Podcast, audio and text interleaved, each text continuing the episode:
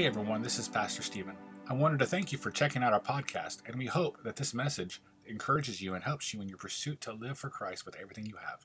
We hope you enjoy the message. But in all reality, if you've been with us the last few weeks, you know that we've been in the series called The Wait. And I know Brother Jack, I joke around with him because one Sunday mo- or one, one morning at breakfast, he looked at me and he says, Hey, Pastor, are we about done with that wait series? I said, Brother Jack, I know you're almost 93, but are you impatient?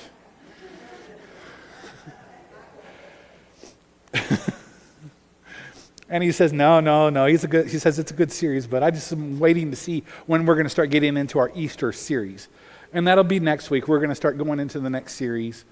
Um, it's going to be called The Way of the Cross, or The Way to the Cross, and, and it's a phenomenal aspect as we look at the historical revelation of what Jesus unfolded as he went to the cross.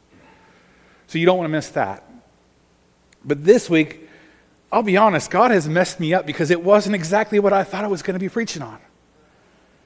You know, I think it's phenomenal when he does that sometimes, but it's also a little bit more stressful because when he does it to me, and I just get so just lost into my studies that it's hard to put down on words all that I've learned.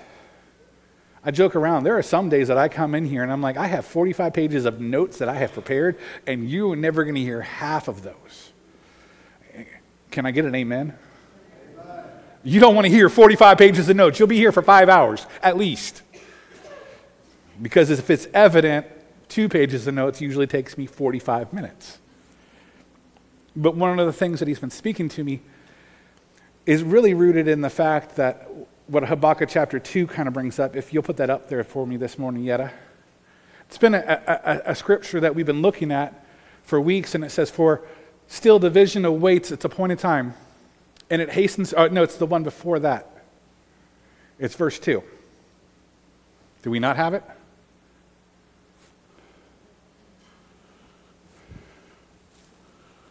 Oh, yeah, she says no. Let's go to it real quick.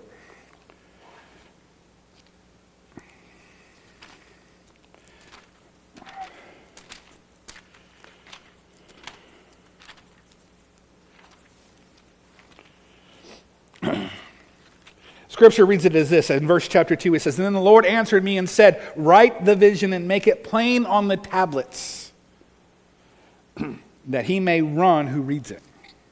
For the vision is yet for an appointed time, but at the end it will speak and it will not lie. Though it tarries and waits, eh, eh, though it tarries, wait for it, because it will surely come. It will not tarry. See, that was a scripture that we talked about last week as we were thinking about writing it clearly, and I told you all about my buttermilk story. But my job as a pastor is to give you God's word and try to make it as clear and concise as you can understand it. And it's not always an easy task because so many times the words that I say could become so fluffed up with knowledge that it doesn't it, it's too much, and then sometimes it's so lame that people overlook it because it sounds so simple. But his word has got so much more importance if we would just take note of it and actually dive into it a lot more. This week, he has had me messed up because I wanted to go and start talking about David and Goliath this week. And then in my prayer and my, in my time of seeking God's will for what he wanted me to do, he brought this scripture into my heart, and I couldn't get away from it. And, I, and, I, and, I, and, and I, I'll be honest, it's not one that's going to be easy for you to hear. Because it has an impact on your life and the waiting that we have. Because if you follow us on the social media stuff this week, I did put out a story that kind of highlighted what we're going to go talk about where we live in a world that's what we call carpe diem. You guys know what that means, right? To seize the day. We live every single day with the idea that we're going to conquer it. And we live our lives seeking God with everything that we have in our desire to rule over it. But you were never given the authority to rule over the day. You were given the authority to work through the day. And it's a task and it's hard. Because what happens when God starts speaking to us when we're trying to rule through the day and He gives us a word and it doesn't fall in line with what we want to hear? what happens when, when it's a word that God is saying, I'm, I, You've been waiting for the answer, and when I give you the answer, it's a little bit more sticky, it's a little bit more poignant, it's a little bit more abrasive than what you would expect that you've been praying for. You see, we wait for the Lord. Let me tell you, the church of God that I, I, I got and got learned up into and, and got educated in, into my understanding of theological aspects, every single Sunday I kept hearing, we're waiting for that trumpet to sound. And then we know that the rapturing and the twinkling of an eye will be with the Savior in heaven, and we won't have to go through the great tribulation. We keep waiting for, for the miracles to occur, occur. We keep praying and asking God to move situations, to soften hearts. But sometimes they don't occur the way we would desire. And in this scripture that God so held me to the axe and the grindstone on this week that I couldn't move away from it. It, it left me a little bit shaken because it comes out of Jeremiah. In Jeremiah chapter 6, verses 1 through 4, it says, Flee for safety, O people of Benjamin, from the midst of Jerusalem. Blow the trumpet in Keilah, and, and raise a signal in Beth Hadanekum. Good luck singing that one. For the disaster looms of the north, out of the north, and the destruction, and the lovely, delicately bred I will destroy the daughters of Zion. Shepherds from their flock shall come against her, and they shall pitch their tents around her, and the pastures, each in his own place. Prepare for war against her. Arise and let us attack at noon. Woe to us for the declines, for the shadows of the evening lengthens. Let us pray. Lord, you know where I'm going. I've studied. But God, let our hearts be softened and tendered to hear what you're trying to speak to us this morning. We wait for you. We long for you. But Lord, we need to understand that sometimes you're speaking words that we might not always want to hear. Let it be that today, Lord, as you touch us. Minister to our hearts and minds and accept the word that you've given us, Lord. In Jesus' name, amen. I'll be honest, it's a weird text to start off with because when you read it at first glance, it's not always what it is in the context that it's supposed to be read. Because what we have to understand is a lot of pastors could go through and cherry pick out a piece of scripture in this, like the part where it says the shepherds and the flock come against her. And we think, oh, that's great because that's a pastoral reference and I need to go to battle for this. But the context of it is completely contrary to what we would want to take from it. Because what we have to understand is, is the context of the prophet that was speaking and writing these words down, clear and plain for the people of Israel and Judea to read it. He was trying to make it well known and understandable. And if you know anything about Jeremiah, he was known as the prophet, uh, the, the weeping prophet. What? The weeping prophet? I mean, a, a prophet's supposed to be all that and a bag of chips and no, and they have that mighty. No.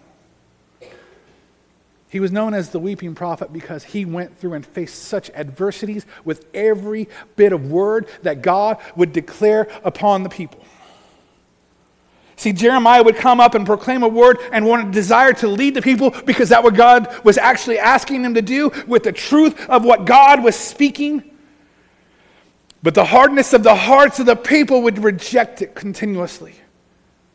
They would go with the status quo. They would go with the, with the mundane task and think that their life was right. Speaking a little new age there, right.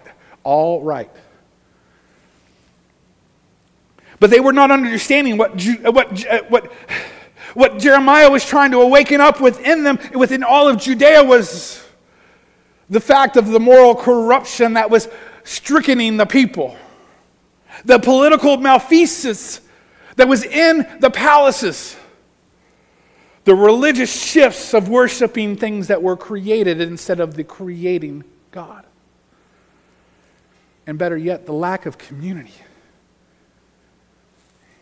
These are the things that Jeremiah would often tell the people to get ready and, and, and, to get their act together, and they would just throw up their hands and say, We're good.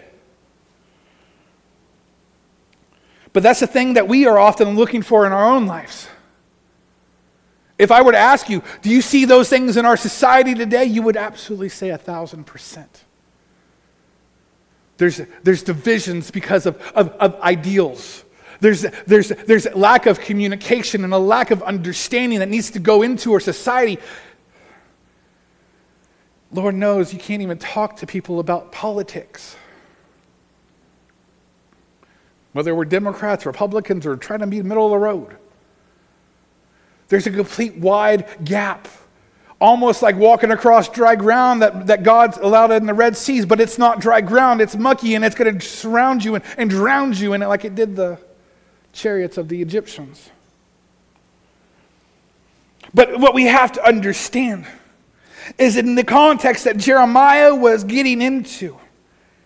He was speaking a word to these people about their corruption and God trying to awaken their hearts because the Chaldeans were coming.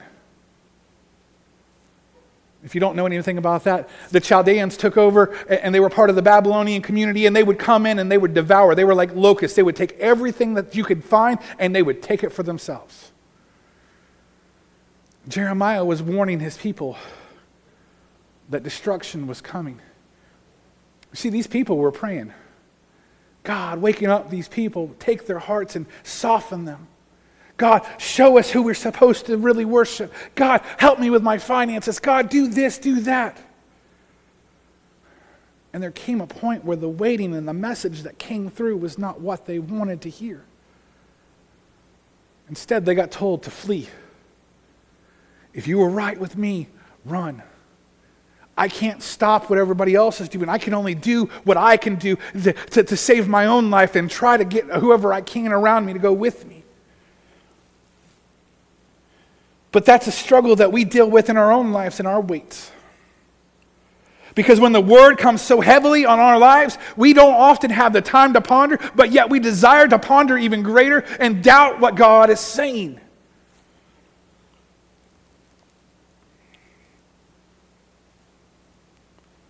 We see that in the humanity of the world today and in the church. We think that we have all the time in the world to get our act right when things are falling apart all around us. We often think that we have to have all the processes properly put in place without understanding that there's ramifications if we do not take the time to understand what is actually required. It's like teaching my kids how to balance a checkbook. You have money in the account, yes. You have a plastic card that might let you spend a little bit. But if that count goes to zero, you have nothing. So you need to be mindful about when you go to the store how much you're actually spending.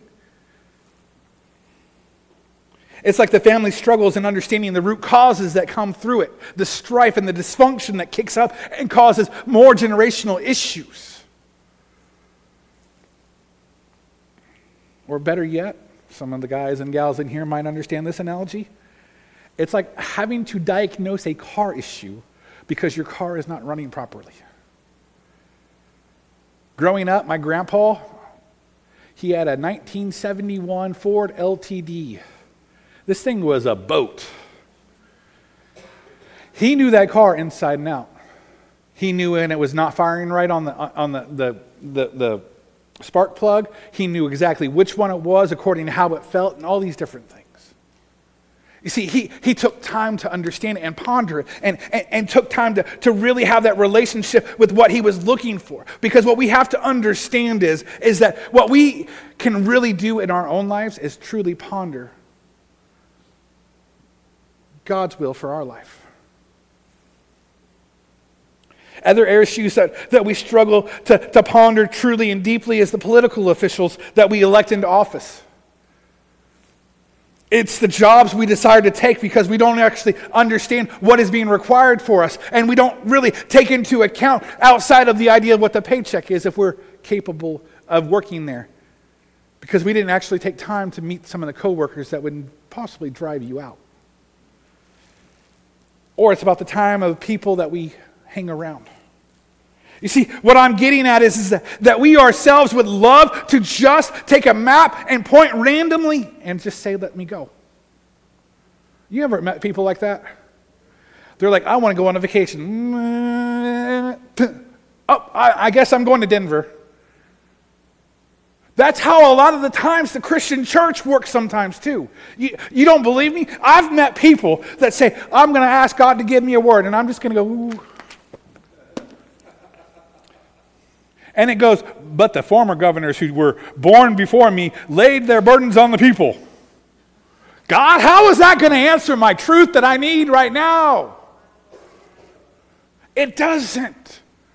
Because you're not taking the time to ponder it, but, but you're waiting till the last minute to even think about pondering the word that God has given us the revelations that he's exposed to us and through his prophets through his through his apostles through the people that wrote, or wrote the entire bible. Better yet through people that have actually studied it and learned it through the theological aspects of it that can help us to understand the depth and the meaning that this is.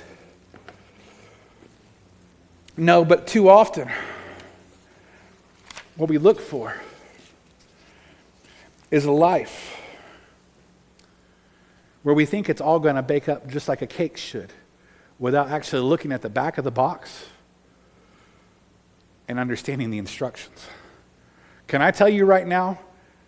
There are instructions on the, book, the back of a, a baking box that don't always relate to us here. There was one time I baked a cake here and it tasted delicious. Then I went up to Denver and tried to bake the same cake it didn't taste delicious. Because there are different directions for the altitude in which you go to, to where the cake can bake properly at that and have the same texture and flavor and aspects that you would desire. It's about understanding that, under, that there's greater depth within it. But for some reason, in the church today, we struggle to, to really grasp the idea of what, what the waiting process that God is asking for us to do because we are not comfortable within it.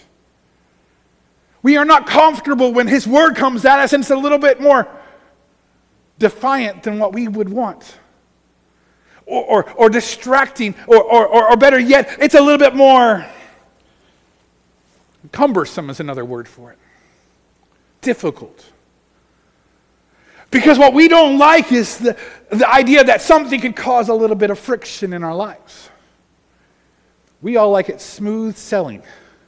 The car running down the road, no issues, no grinding, nothing. We're flying and we're great.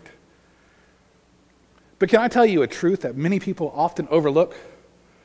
It's that conflicts are the frictions of growth.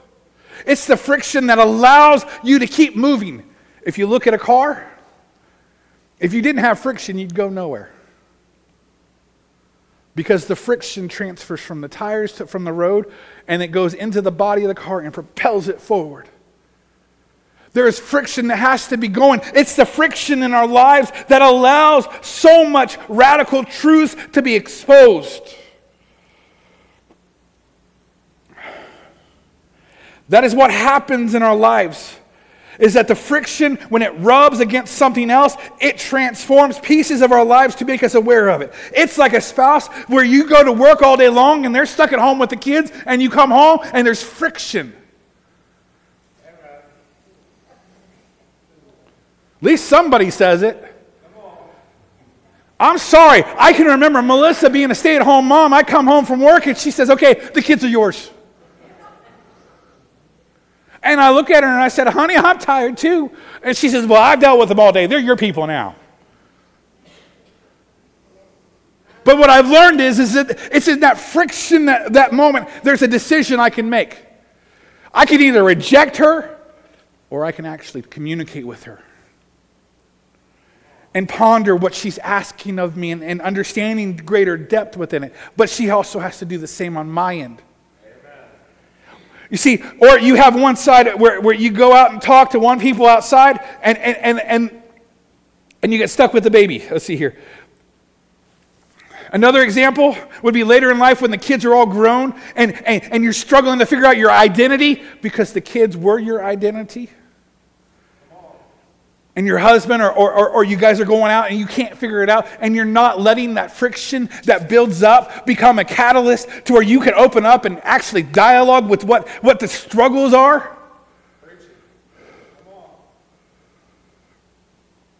you see we have to understand that there is a strife that's going to kick up in every relationship including ours with god because what we're trying to do is to learn something beyond where we're at because we have to get outside of our comfort zone.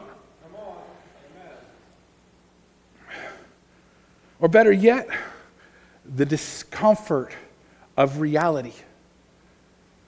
It's almost like this we live our lives getting ready to go fight a bully in our imaginations. You ever done that before? You had that one kid pick on you so much and all you did was you daydreamed, oh, I'm going to go in there and I'm just going to pop. And they're going to fall. It's going to be like David and Goliath, and everybody's going to go all around me, and it's going to be like, like Ralphie from the Christmas story, where he's the victor with the little BB gun. But the reality sets in when you go to shoot that thing and it shoots your eye out. Or better yet, sometimes when you go up and face the bully, the bully just knocks you completely on your backside. See, the discomfort of this life is meant to be the catalyst of the awakening of truth that you need to find. It has to be the place where you're walking around and you're saying, okay, what is it that's going on that I should become aware of, that I should ponder it? You see, what we have to look at is when Jeremiah is getting the prophecy about the Chaldeans are coming and all he's doing is saying, Danger, danger, danger, Will Robinson, danger. Yes, I'm old enough to know that too. But the truth is, he's going around saying it, and, and he's calling out his people. He's saying, Benjamin, get ready and flee. Let me tell you, Jeremiah was not the first one to preach and to prophesy about the destruction of Israel and Judea. He was another one in the long list of prophets that kept going up saying, Get your act right. It's getting a little uncomfortable. You think that God keeps is going to keep blessing you if you're not going to walk according to his statutes and standards? He, he, he's, he's coming up saying, Hey, I'm not the first. But God told me uh, it's not going to turn out pretty for you. You kept waiting for the miracle to happen. You kept asking God, God, if you are real, take these people so they don't hurt us.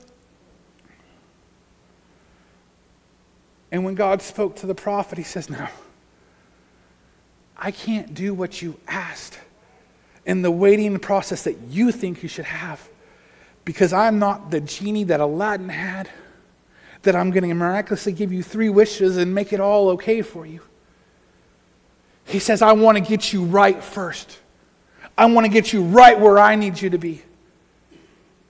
I want to get you to understand that there's a love that has to go beyond. That's why I love that Jeremiah, in the very beginning of the text, he yells out to Benjamin. But why is that so important? Because Benjamin was in the northern part of the nation where the Chaldeans were going to hit first. Better yet, the Benjamins were the tribe of Jeremiah. They were his people. They were the ones that were found around the city of Jerusalem in the northern parts of the hillsides. And when he got the word, he wrote it out. He says, I love my family so much, I need to warn them. I need to warn them that if they don't get this right, I can't promise them that they're going to survive if I don't get this friction right and get something where they start realizing that this little bit of fire that's building up in their backside is going to cause them so much destruction, if they don't get up and move, they're lost. I don't care about the strife and the struggles that I've dealt with. I don't care about the issues that I've encountered with them. But I see the love that, I, that Jeremiah has for his people as he's trying to awaken them up, saying, It's time. God's not promising deliverance for you. But if you leave now, there's a chance that your life might be valuable and cast in the favorability of God, that He'd keep you away from the Chaldeans. See, what I'm trying to say is it's not about getting the attention of the church or the online ministries that we have, that, that, that we get to the historical point of the truth of what Jesus and, and what Jeremiah and all of God was trying to write for the people. What I'm trying to get at is, is there's got to be a point where we understand that there's going to be a time that God says enough is enough is enough is enough When he says there's not, not going to be anything else left, it's enough. And we're looking around going, where do I go? You see, what I, what I keep feeling that God is trying to get the church to wake up to, not just this church, but everybody that would hear this message, is it's got to be a time of an awakening to past a religious movement.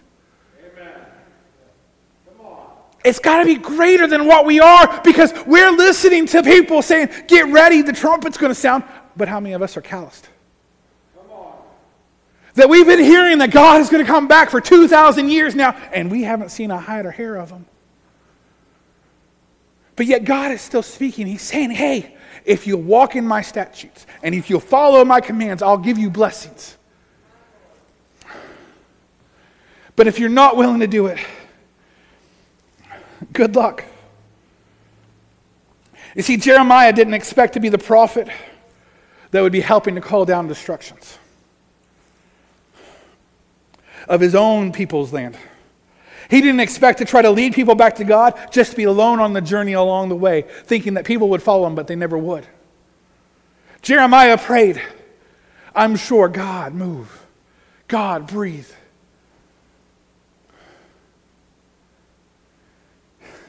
And his heart was broken when he looked back and saw nobody.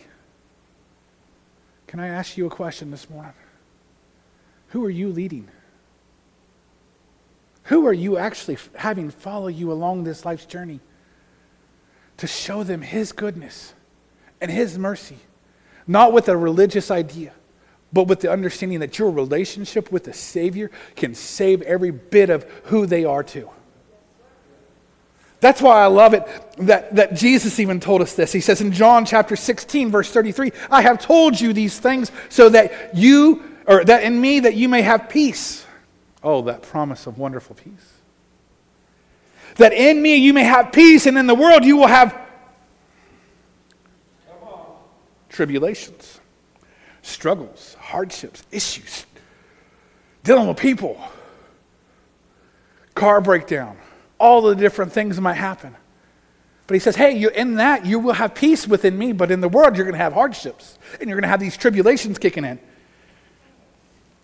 But take heart. I have overcome the world. That's our reassurance that we have. That's the reassurance that, that even Jeremiah, I'm sure, was holding on to as he was walking every single day, prophesying to the people. Get up! Follow me. It's almost time. You thought you're waiting for peace and prosperity, but God's got something else going on. But I'm trying to give you that peace and prosperity, but you have to follow me. You've been waiting for too long for, for that struggle. You keep thinking that it's all going to be roses in all of your life, but let me tell you right now, it's not always that way. You ask me how I know? Because I've read this Bible. I've seen the complexity of people's relationships, and I've not seen all the rose covered images that need to come through. I saw how David stole another man's wife. I saw how Job suffered even though he was a righteous man after God's own heart. I saw countless men and, disciples that followed Jesus die for the cost of following him and proclaiming the truth. I don't believe that this faith that we're walking into, this, this, this relationship with Jesus, is one that's going to have no tribulations. Oh, I know wholeheartedly That there's going to be a time where I'm going to be asked, Am I a follower of Jesus? And if I say no, then I'm a wretched man. I know that there's going to be a time where we have to get to a place where the Word of God is warning us that judgment is coming. You may want to live your life, but you got to be careful because damnation is truly a place that we can get into. You may want to choose your own identity, but God already set that in stone. You may want to choose your own path, but I still hold on to the promises where He says, My righteous right hand will lead you along this path. That's why Proverbs 16 9 is still and always will be my favorite scripture. Man's heart plans his ways, but the Lord will establish his steps. That's been my motto. But if I keep trying to go my own way, how long until I let go of his hand? You may want to worship the things of this world, the finances, the gadgets, the gizmos, the ideas of, of, of, philosophies and different things like that. But, but, but God's word is trying to say it's not about that worship, it's all meant to, for me. And even some people in this world want to be like God. They've fallen in the trap of Adam and Eve where they thought they could eat from the apple of the tree of knowledge and good and evil. But they found the hardships that come through it. But I still get to hold on to the promise that even though I face that adversity, that Jesus says, Take heart. I have overcome the world. The rest that I may not have, He will supply the needs that I have to have. And it's this spark that becomes the fire that sparks, or the, that becomes a fire. And that fire sparks and can be the point of meeting that changes hearts.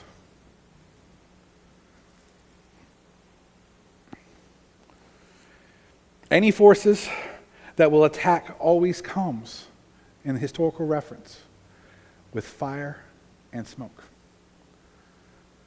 Because what I've learned is there's always got to be a heat source for people to gather around and to cook with, and smoke's a byproduct of it. And what I'm hearing today, and I'm seeing in today, is I'm starting to see some smoke fires kicking in. It's time to get ready because destruction might be at hand. And I don't want you to be in a place where it's too late for you to ponder the Word of God to actually allow it to take root so that way you have your hope.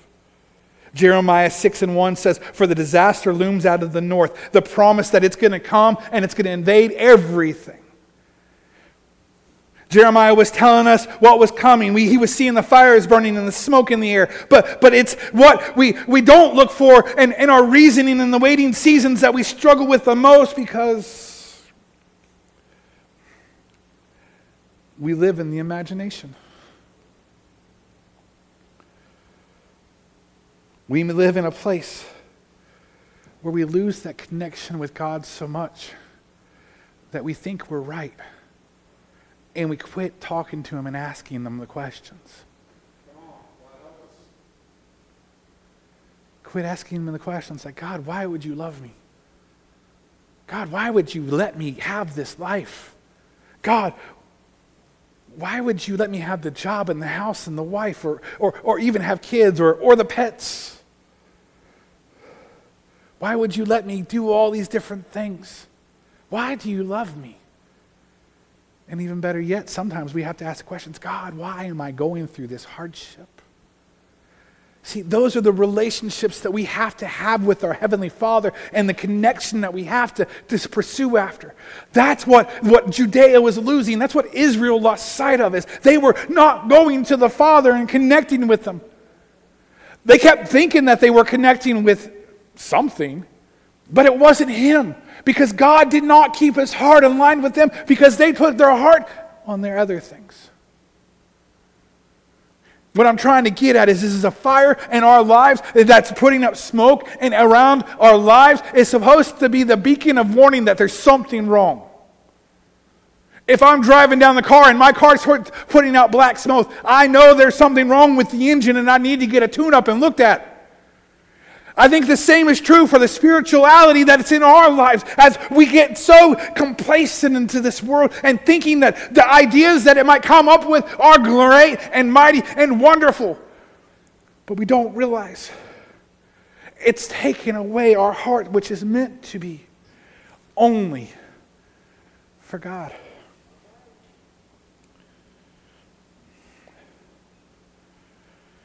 It's taken us away from the purpose that God has called us to. Like what Isaiah 45 says And why have I called you for this work?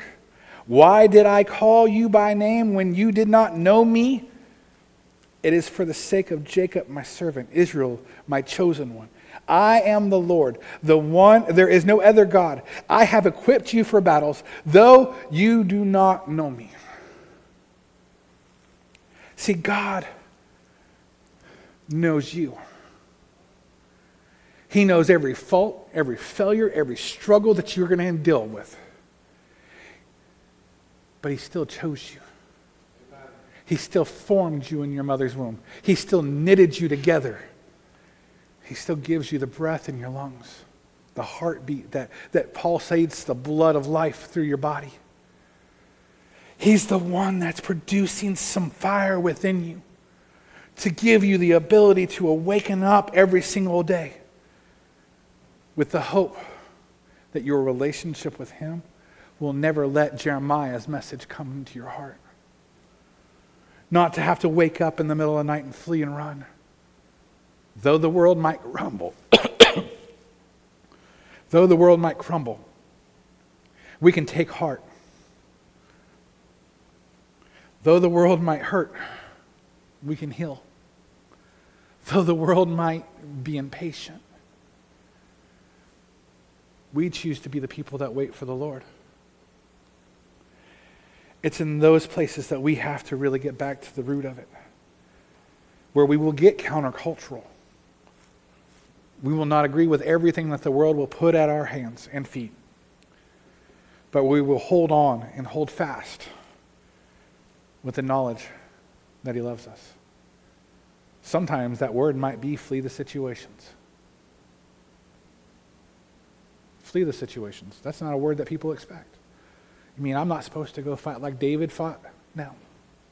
Not every Goliath is meant for you to battle. Can I say that again, Amy?